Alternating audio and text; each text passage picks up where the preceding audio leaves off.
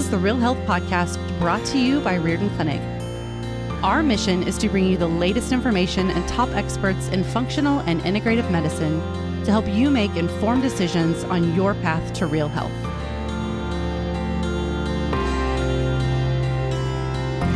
Welcome, everybody, to the Real Health Podcast. I'm your host today, Leah Chischili, and today I am joined by Mike Shaw, who is the physician's assistant in our Wichita location. And this is part of our provider series where you get to know some of the providers at Riordan Clinic because you're going to be hearing their voices quite a bit on this podcast. So, welcome, Mike. Thank you, and good afternoon. Yes, good afternoon to you. I'm so happy to have you here. So, tell us a little bit about your history. How, what brought you into becoming a physician's assistant in the first place? I was in uh, the first class of respiratory therapy at WSU in uh, 1968 or 69. And after I graduated from that, I went to uh, a little hospital in El Dorado, Kansas, Susan B. Allen Memorial Hospital, and set up their departments for respiratory care and cardiac services. And they are the ones that put me through PA school. And um, when I completed PA school, I stayed uh, with Susan B. Allen for a while and then went to work for Galichia Medical Group Cardiology. And um, from there, I kind of developed an interest in more holistic preventive care and um, started working more towards health and aging management and longevity medicine, whatever kind of term you want to coin. And so it kind of brought me down this path. Yeah. And so, how long have you been with Riordan Clinic and how did you end up here? Well, I came out here for the grand opening 1975 because oh. I was always really enthralled with what Riordan Clinic was all about, and it was so forward thinking. And but I've been out here, started out part time contract, and then went to part time, and then a year ago uh, went full time. Yeah, well, we're so happy that you're here. I am sure happy to be here also. Oh, good.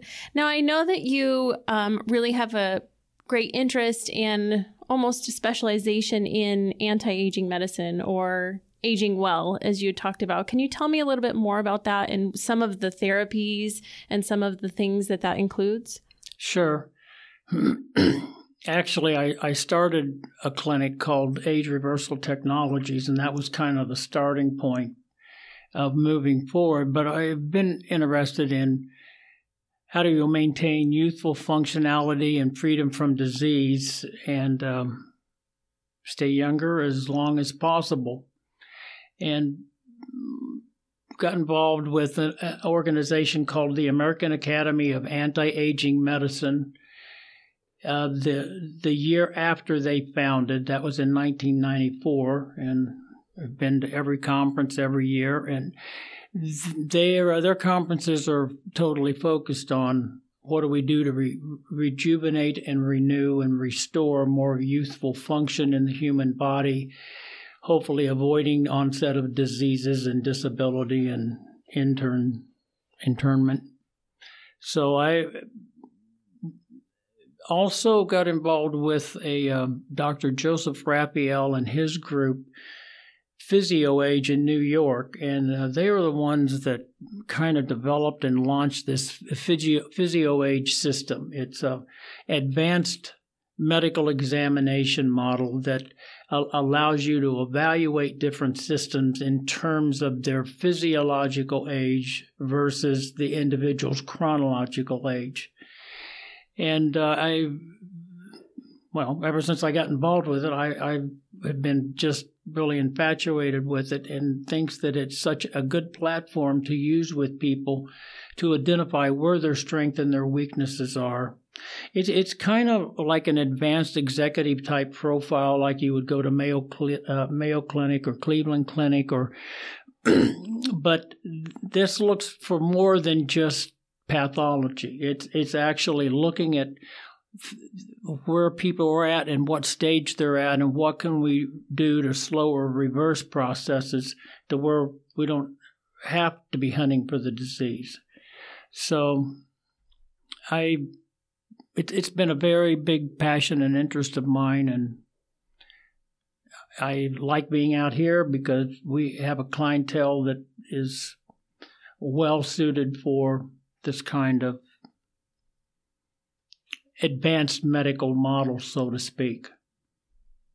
Yeah, absolutely. And prevention is in my mind one of the most important things but i think sometimes a lot of people they they don't think about that and they don't seek support until symptoms start to appear what kind of advice would you give to those people or how would you encourage people to seek preventative measures or to maybe look at their physio age versus their chronological age well, yeah, in in the earlier days, we worked on you know identifying health risk factors, uh, lifestyle choices, um, dietary preferences, as, as a gauge to kind of let people know what track they were going down and where it would end.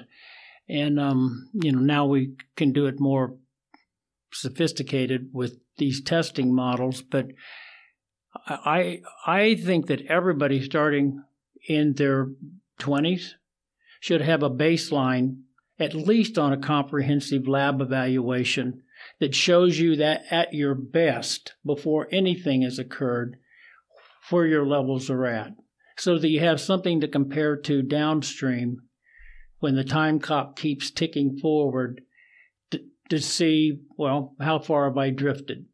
And instead of just reactively waiting for something bad to happen and then rush around trying to deal with it. I think that's great advice. So, all of you 20 year olds listening, go and get that baseline. This is something that I wish that I did a long time ago. um, and I was lucky enough to become a patient at Riordan Clinic a few years back when I wasn't feeling terrible, but I wasn't feeling great. And just having that baseline measurement and getting a full picture of what was going on inside was so helpful. And it kind of set me on a trajectory of, you know, seeking out ways to feel better and better and better. And as a result, prevent disease. So I think that's great, great advice. yeah. I, uh, you know, professing that an advanced preventive medicine model should always be based on establishes a baseline when you're at your best instead of waiting until something bad happens and then you're scrambling around because you really don't have any idea where you were mm-hmm. and what mm-hmm. things looked like on that baseline what I call portrait.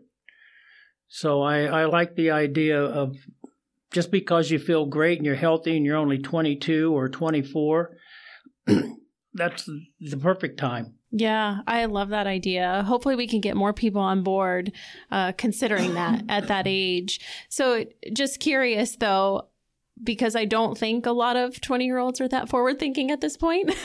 but um, what do you have a particular demographic or age range that often come in for that type of thing? No, it's it's never too late, and I, I, I have a lot of very proactive individuals that they end up showing up in their mid to late 30s mm-hmm. because they've kind of started to notice that, you know, I still feel good, but I'm not quite clicking and performing at the same level. It's starting to kind of come to the surface and be a little bit obvious, mm-hmm. and they'll come in and well let's let's find out kind of what's going on. Mm-hmm. and I always tell them though, well, you know, ideal would be that if you'd had come in at 22 or 25 and we'd done a baseline portrait, we could tell you exactly how much change and to what degree and in what areas it's happened so that we could really narrow in and focus on those key areas. You can still do it, even if you've not had a baseline done, obviously, mm-hmm. but um, it's a little bit more general and not quite as specific, but it can still cover all of the bases and identify here are the areas we need to focus on. There's a lot more to this conversation, and it's coming up right after a quick break. Today's episode of the Real Health Podcast is brought to you by the Riordan Clinic Nutrient Store. The Nutrient Store is your resource for the highest quality nutritional supplements. Every supplement in the store is handpicked by the expert medical staff at Riordan Clinic, providing you with the best quality, purity, consistency, and effective dosing available. Visit store.riordanclinic.org to shop online.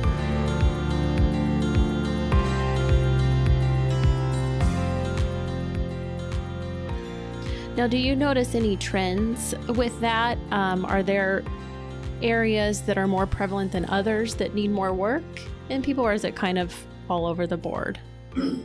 Well, there appears to be trends in males and females hormone changes earlier instead of later in life, which uh, can s- s- set you up to trip and fall. Mm-hmm. And I, I, don't just don't mean from a sexual perspective either. I mean many of the hormones that make up men and women also are focused definitely on physical performance and re- re- restorative ability after overexertional activity and so I see a lot of drift in younger men and women having lower levels of hormones.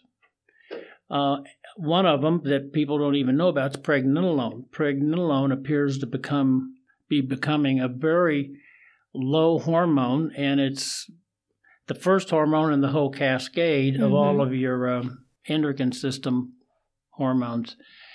It also plays a very big role in cognitive cognition and cognitive memory function. So that's interesting. Now, is there anything that you think is contributing to that specifically, or is it kind of a whole plethora of things?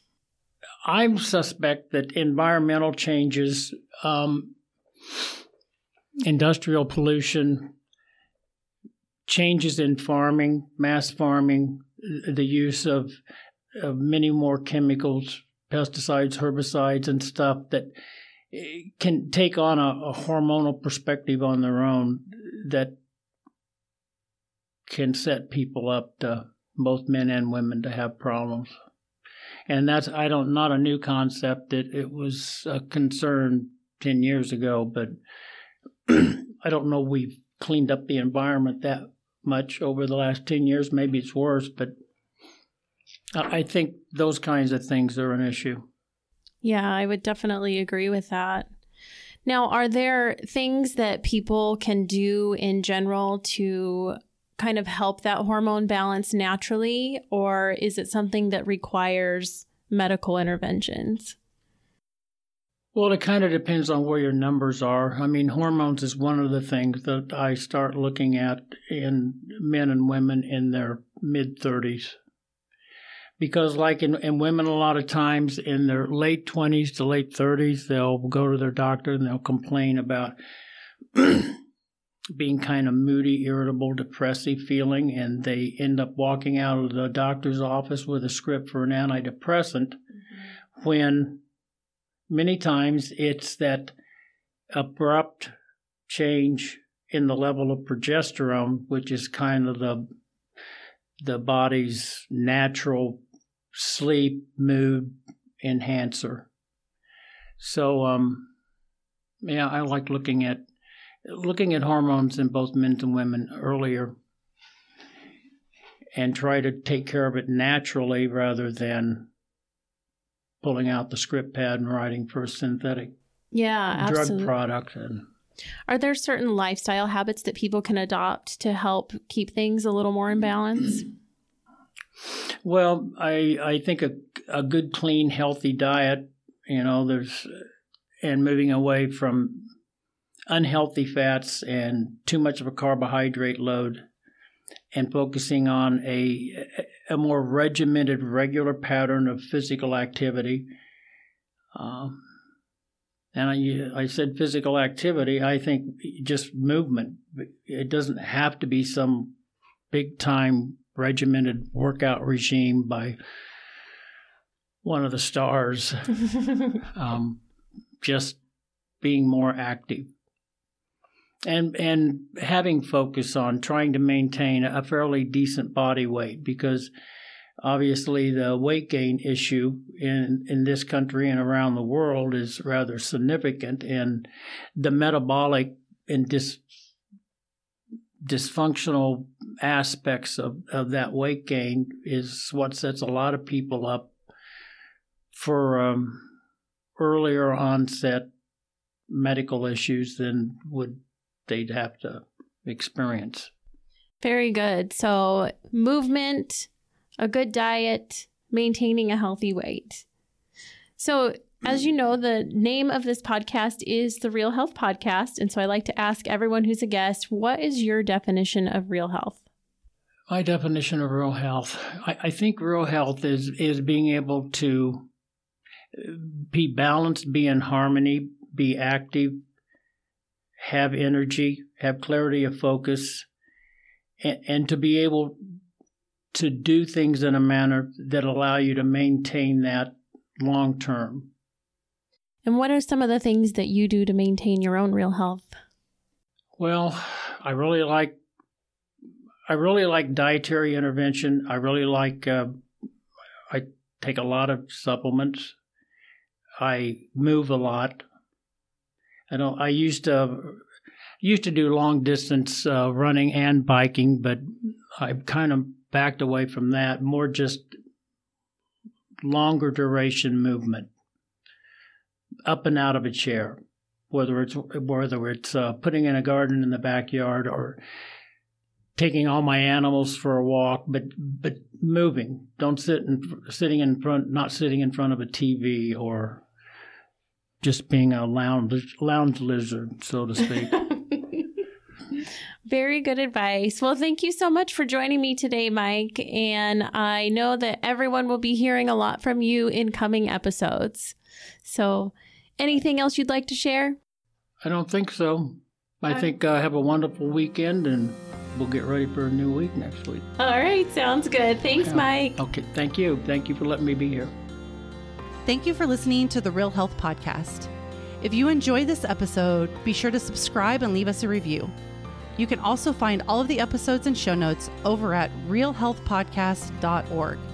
Also, be sure to visit riordanclinic.org where you will find hundreds of videos and articles to help you create your own version of real health.